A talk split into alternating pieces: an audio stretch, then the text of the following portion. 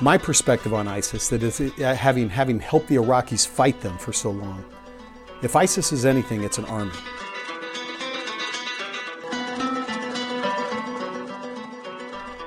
ISIS wants to win. They might not be good, but they really, really want to win.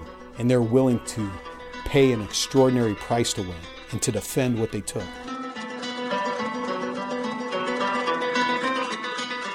In Mosul, I'd suggest that it hosted the most violent urban combat that the world may have seen since World War II.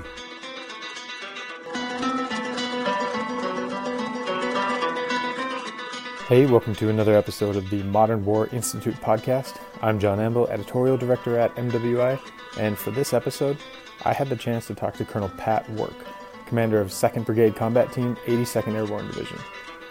For nine months last year, Colonel Work's brigade was the centerpiece of the U.S. advisory mission in Iraq, working alongside and enabling Iraqi security forces in their fight against ISIS, including a months long and remarkably hard fight to dislodge the group from Mosul the city that ISIS had seized in the summer of 2014 and where the group's leader had proclaimed a new caliphate.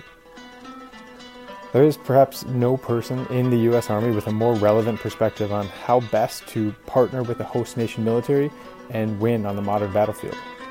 His experience during the battle for Mosul also situates him uniquely to examine the challenges posed by cities, an environment in which US forces will increasingly be called on to fight in the future. It's a great conversation full of important insights but before we get to it, just a couple quick notes. First, hopefully you're already subscribed to the MWI podcast. If not, you can find us on iTunes, Stitcher, or wherever you get your podcasts. And if you like what you hear, please take just a couple quick moments and leave us a rating or give us a review. It really helps us to get the word out to new listeners. And second, as always, what you hear in this episode are the views of the participants and don't represent those of West Point, the Army, or any other agency of the U.S. government. All right, here's my conversation with Colonel Pat Work.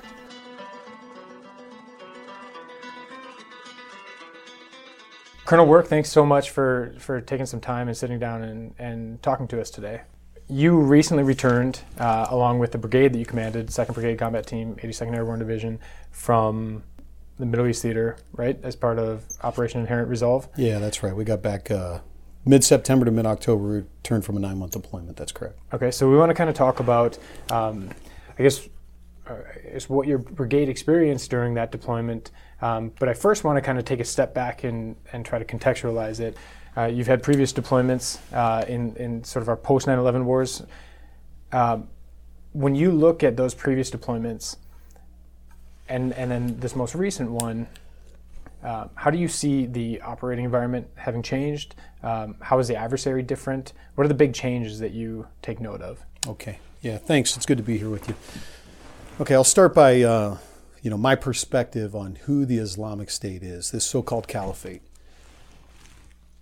The Islamic State, largely built from, uh, you know, the ashes of Saddam's Ba'ath Party, the AQI super affiliate, capitalizing on the crowning catastrophe of the Arab Spring, the Syrian civil war.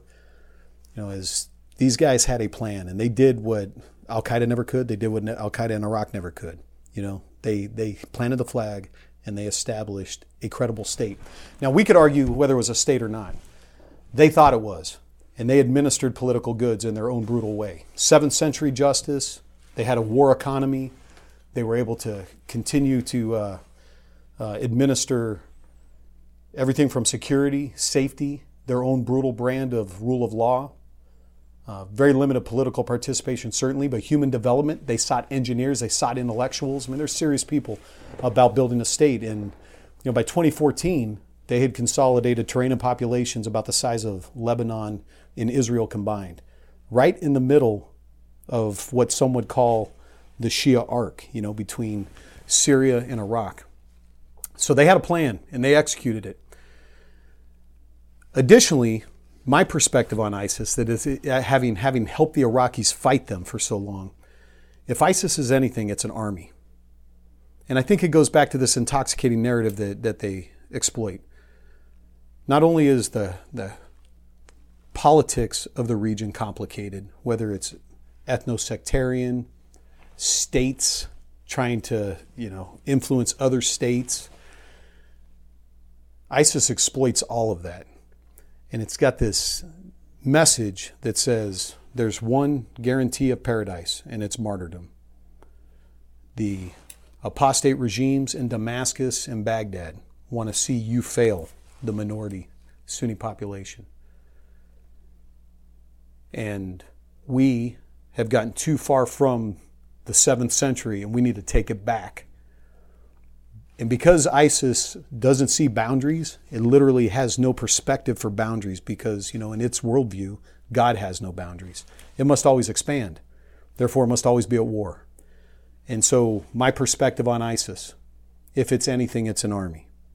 In the end, because on the very hardest days in July of 2017, as the Iraqi security forces are closing in, choking them out in the old city in Mosul, everybody was fighting.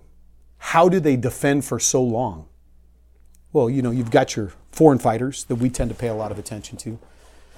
You've got your former regime elements that act like an army.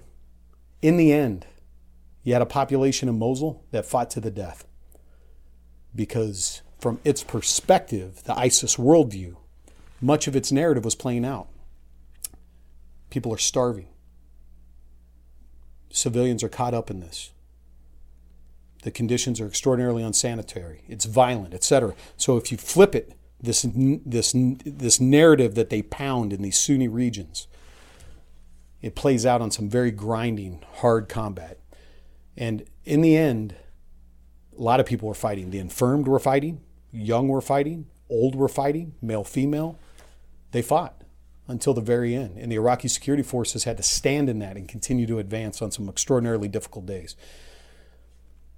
With respect to ISIS, they're really serious people.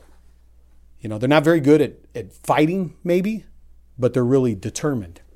And it, I call it the imbalance of conviction. ISIS wants to win.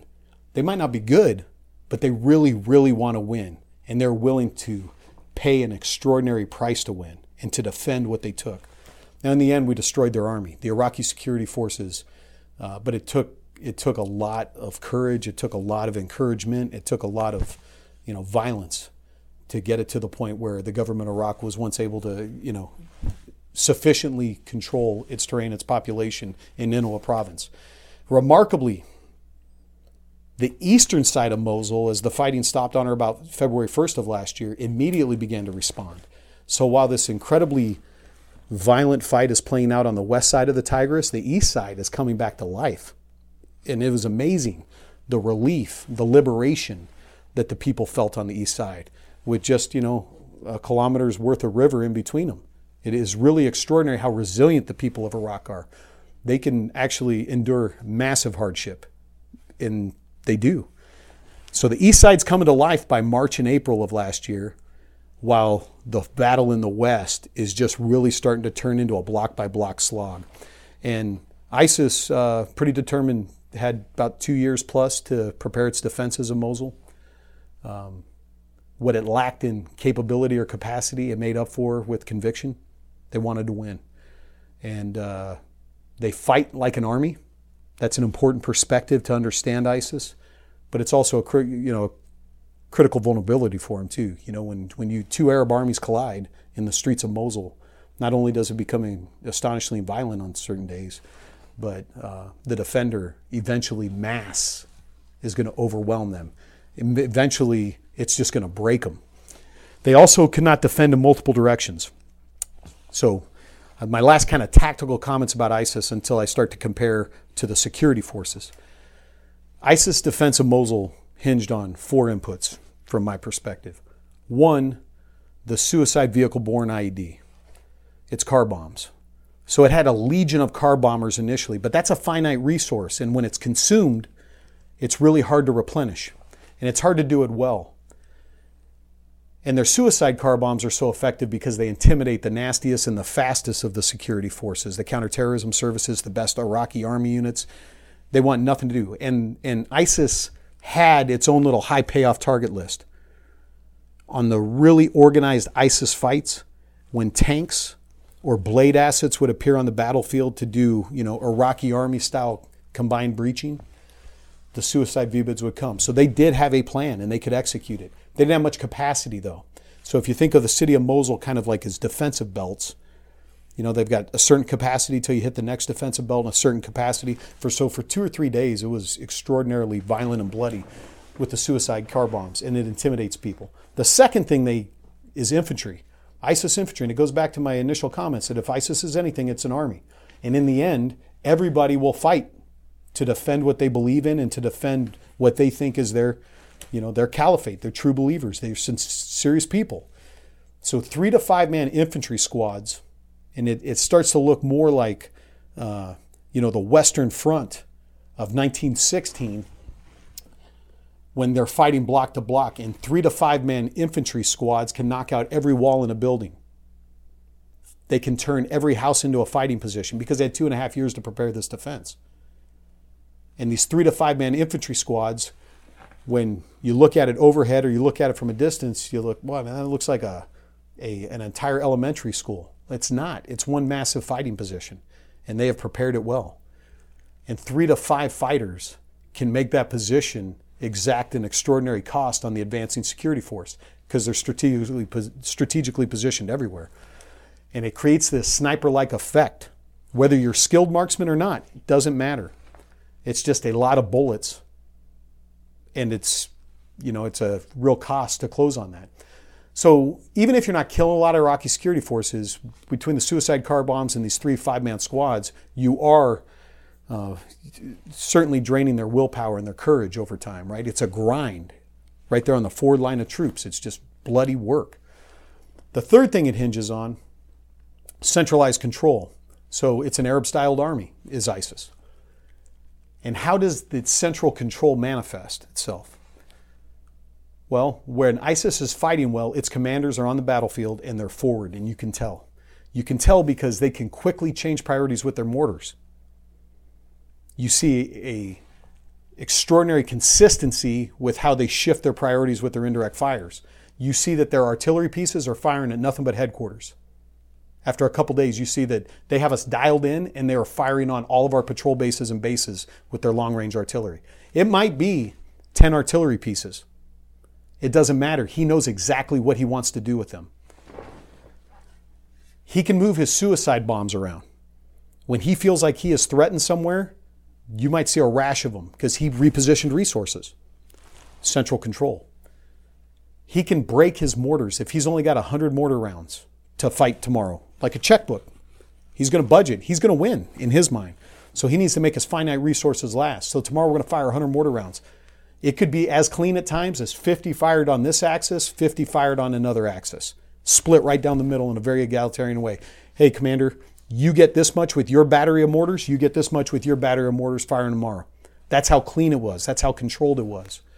You could see a centralized control with the way he integrated his small UAS, his drone quadcopters that when he launches those, those would serve as reconnaissance.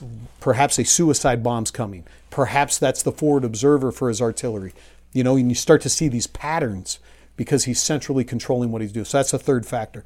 Suicide car bombs, three to five man infantry squad, skilled or not, doesn't matter. They just grind down advancing infantry in the streets and his central control. The fourth input that I argue his defense relied on is ISF inactivity any way you look at it, the ISF had a, the Iraqi security forces had them outgunned, outnumbered everywhere. The challenge is ISIS could make it cost so much in terms of blood and willpower to take very small, arguably inconsequential areas that, you know, inevitably you got to sort of recock yourself and reorganize for what are we going to do next. Importantly, shifting to the Iraqi security forces now we over homogenize them, I think, by referring to them with that broad blanket. Mm-hmm. Um, there's Iraqi police, and they're police. They're trained as police. They're armed and organized as police. They're trained as police. Then you've got a counterterrorism service that's kind of trained and organized and equipped for close combat. And then you've got an army that's trained to maneuver. So you got three different sort of flavors in there.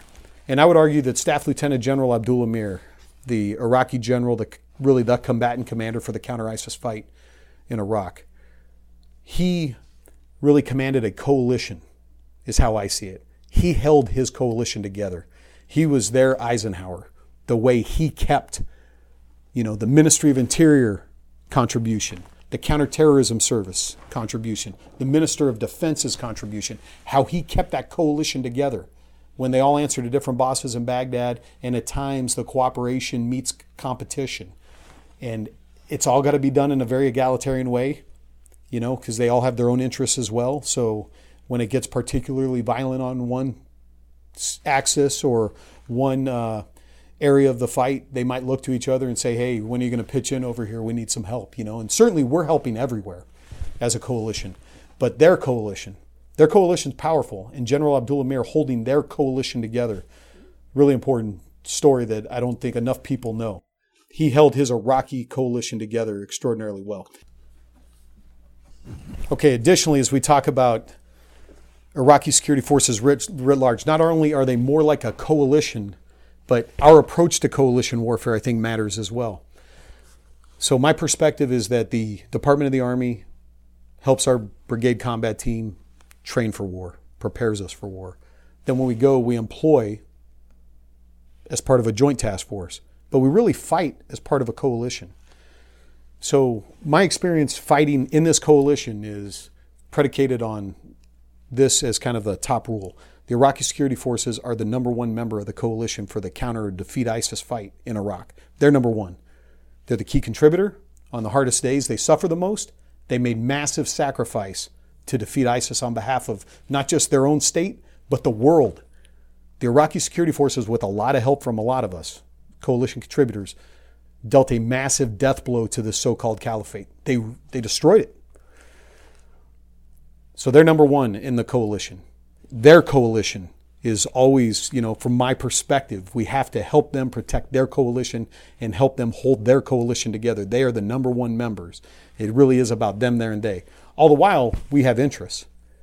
So the way this sort of interaction happens between the combat advisor and the Iraqi security forces, one, like any coalition warfare, I think we have to listen. And once you understand what the partner is trying to do and what their perspective is. You can map out your interests a little bit. So we listen. That's that's always front of mind. Just listen. Hear them. What are they saying? What is the pattern? What are the commanders saying?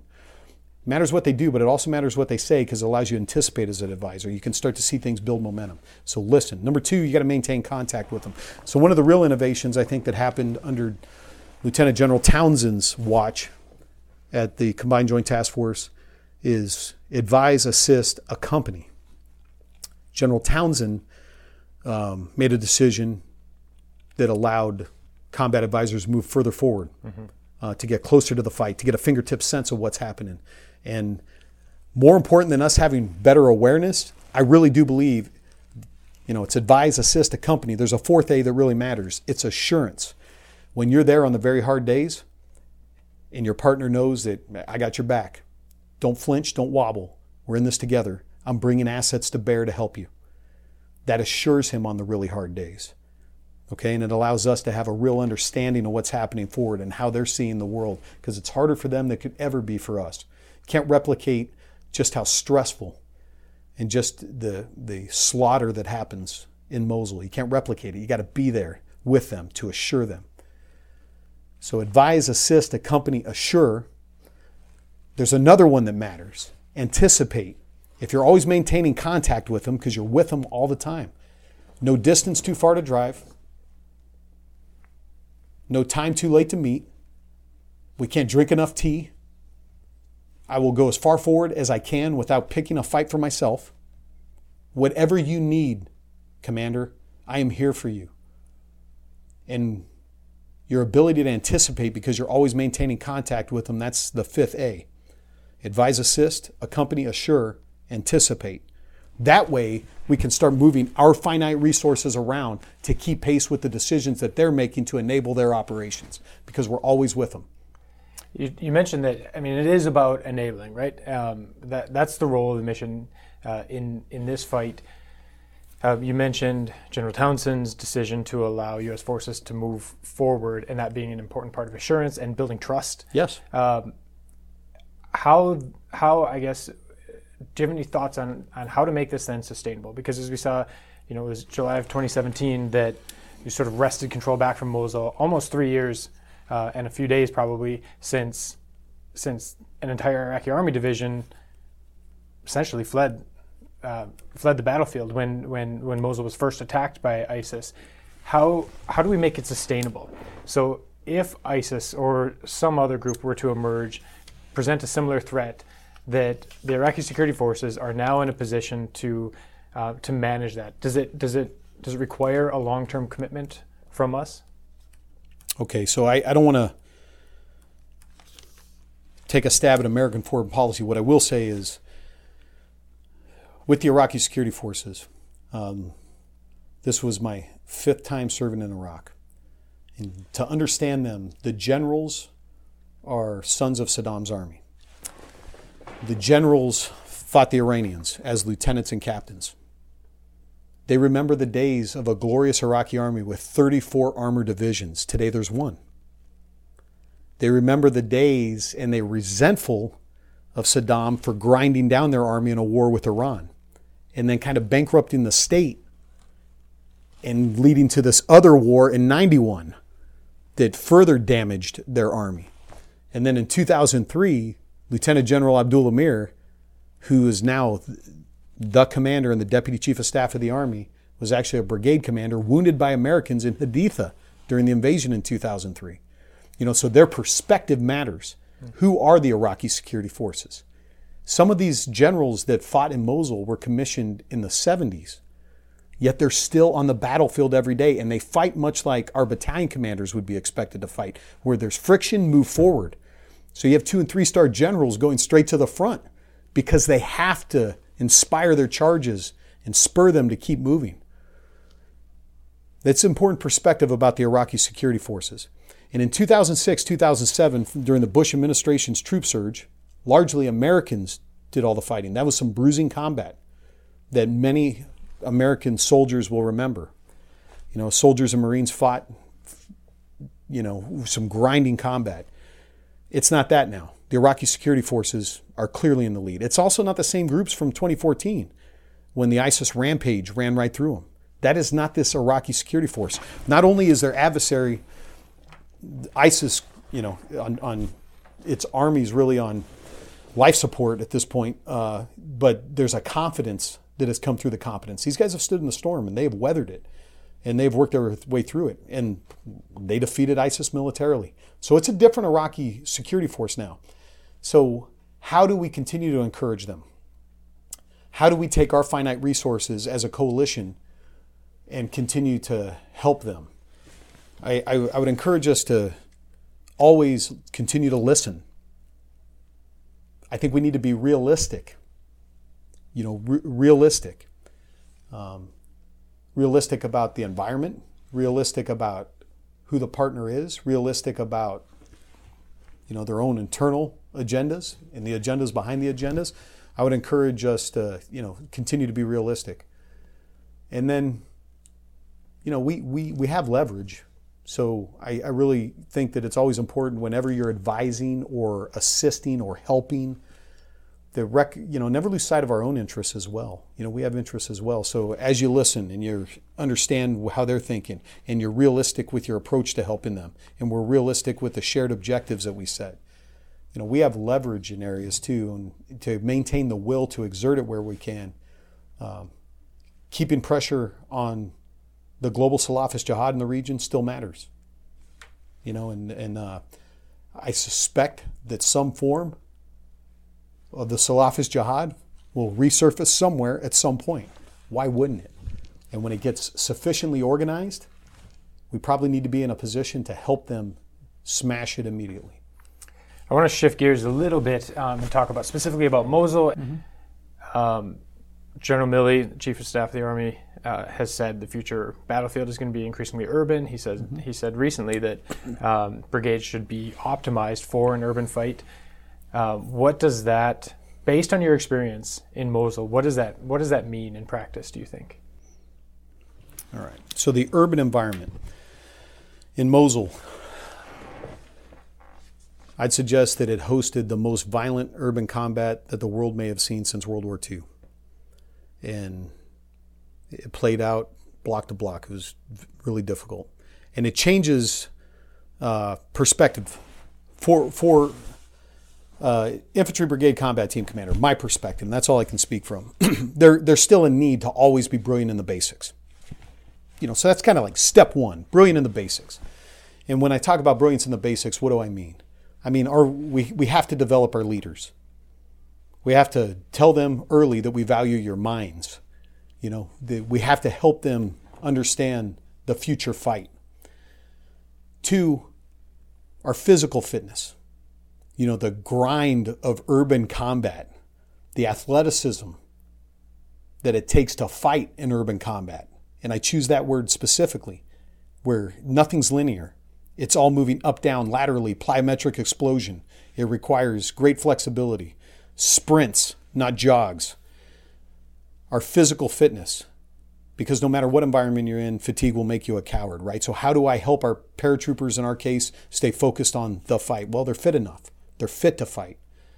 Three, marksmanship. I would argue that our ability to be precise with our lethality, whether it's delivered by artillery, jets, bombers, or our individual weapons, our precision lethality, day night at the range of our optics and lasers. That's probably the most important individual skill that we can give a soldier. When he or she decides to kill in combat, can they do it? That is confidence. And then you just, it's about judgment at that point because the skill set's there. Brilliance in the basics. Medicine, massive amounts of casualties. How do we change our approach to surviving in combat? Combat medicine. How much Class 8 supply, medical logistics does it take? How do we fix people forward in the fight? How do we collect casualties and evacuate them in a way very hard decisions that allow us to maintain, you know, a sufficient level of control over died of wounds when the fight becomes dramatically decentralized in an urban environment.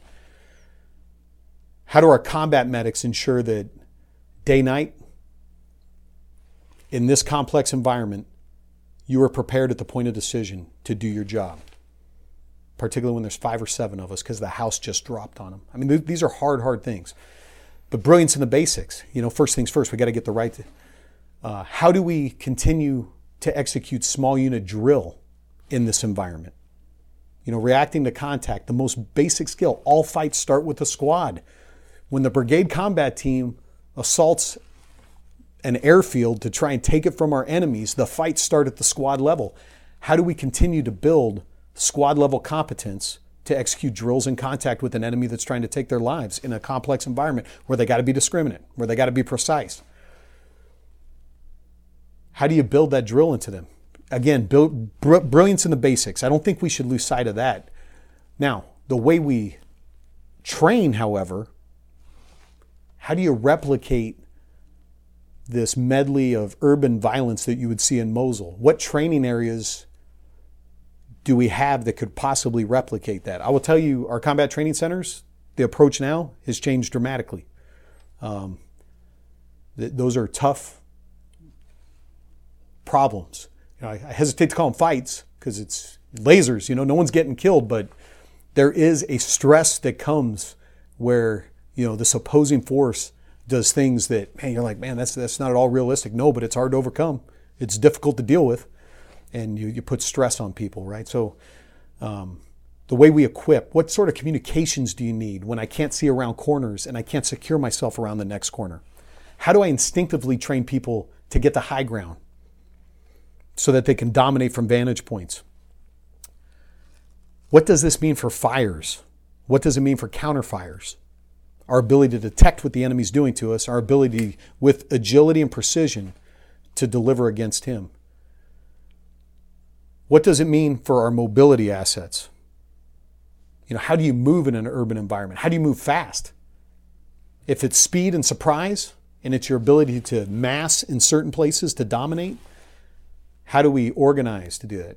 So there's a host of DOTMLPF sort of challenges that I'm sure the chief of staff and a lot of uh, a lot of his team and a lot of our army's working on right now for sure. And I and I'd rec you know this is this is what Forces Command does.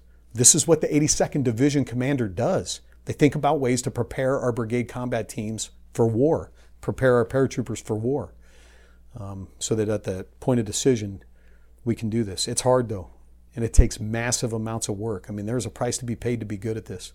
I think it's it's significant that we were talking about the coming battle for Mosul for months, if not, you know, more than a year. Uh, we knew it was coming. We knew that was a place where ISIS was going to largely um, make their sort of last stand mm-hmm. within Iraq, at least. Um, similarly for Raqqa in in Syria, um, that was a deliberate choice of theirs, right? This is this is advantageous terrain for ISIS. What are the features of you know, especially if you look at if you look at aerial imagery of Mosul, you know there are parts of it that are you know on a grid and pretty, but if you look at West Mosul in particular, uh, the oldest parts of the city, it is complex and Byzantine streets. Um, it is so densely populated with people, and there are still civilians there, so precision still matters. Um, but what are the other features that maybe people don't think about that that make this, um, I guess, advantageous for ISIS to defend and then difficult to attack?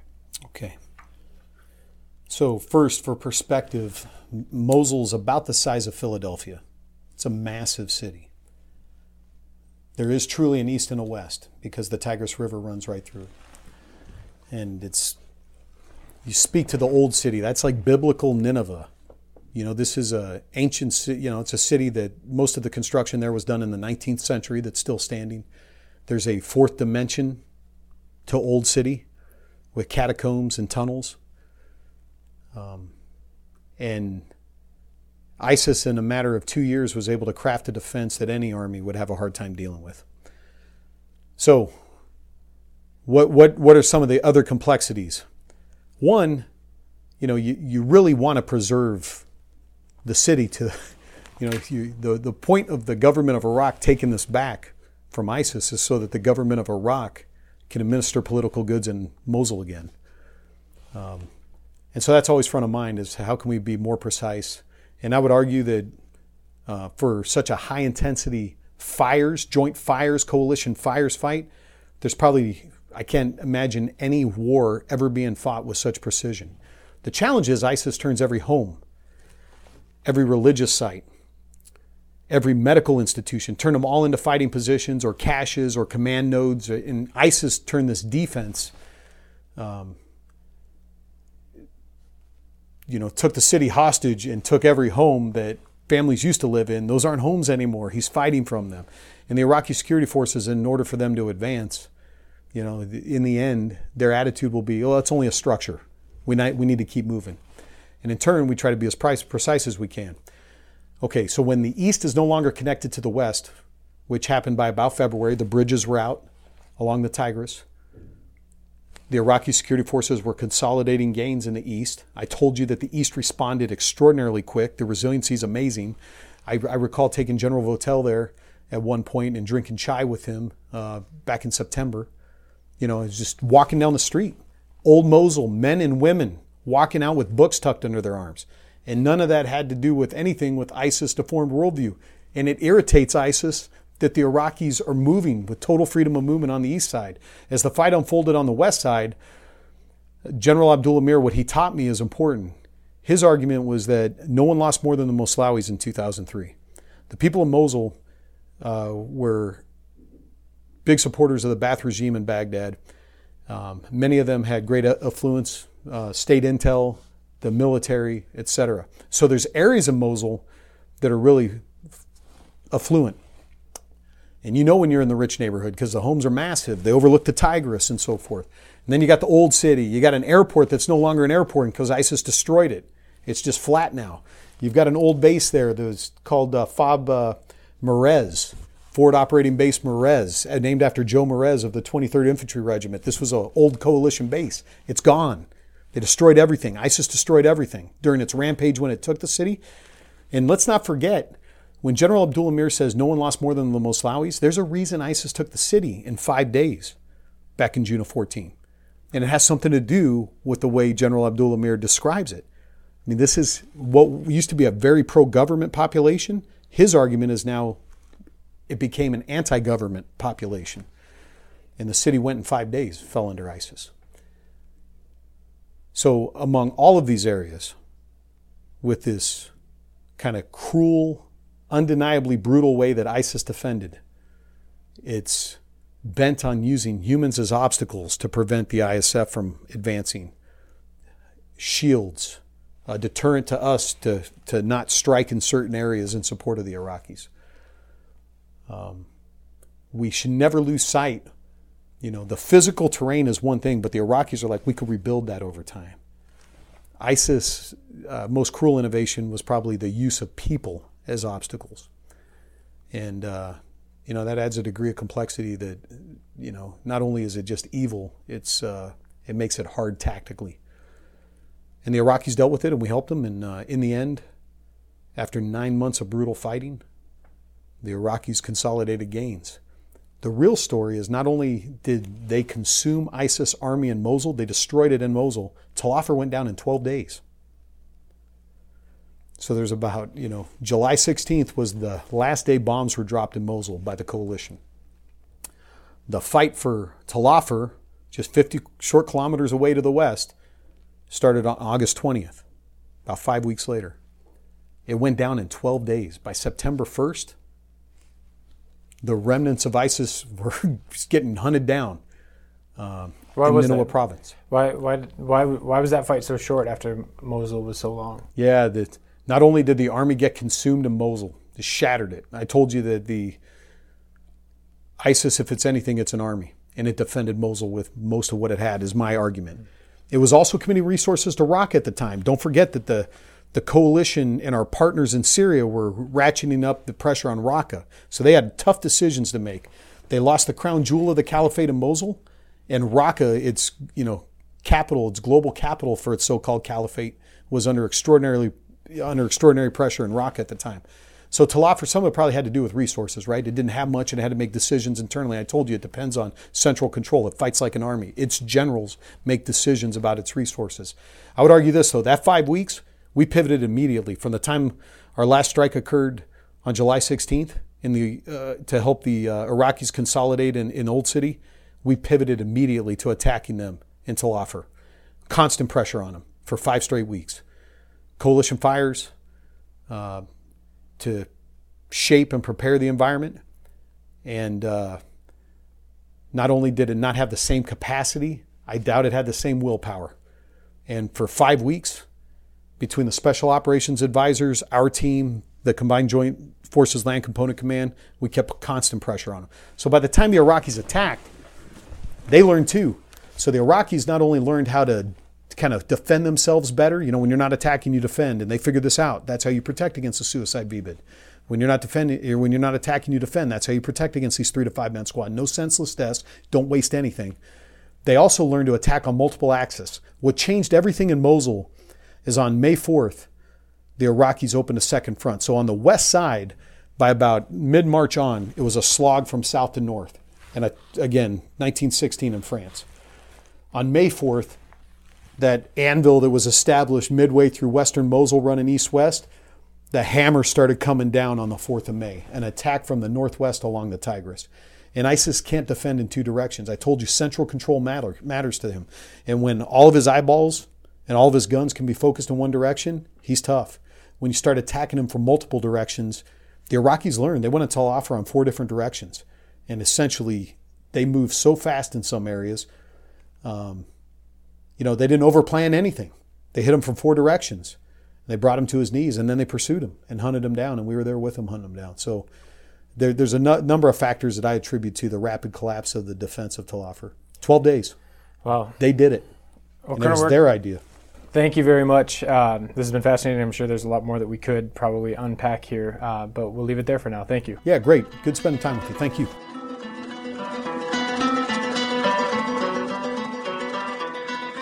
Hey, thanks again for listening to the MWI podcast. Before you go, if you're not already following MWI on social media, find us on Twitter, Facebook, or LinkedIn. We want to connect with other people with an interest in the topics we cover, and it's a great way to stay up to date on the new articles, podcast episodes, and research we're publishing every day. All right, thanks again.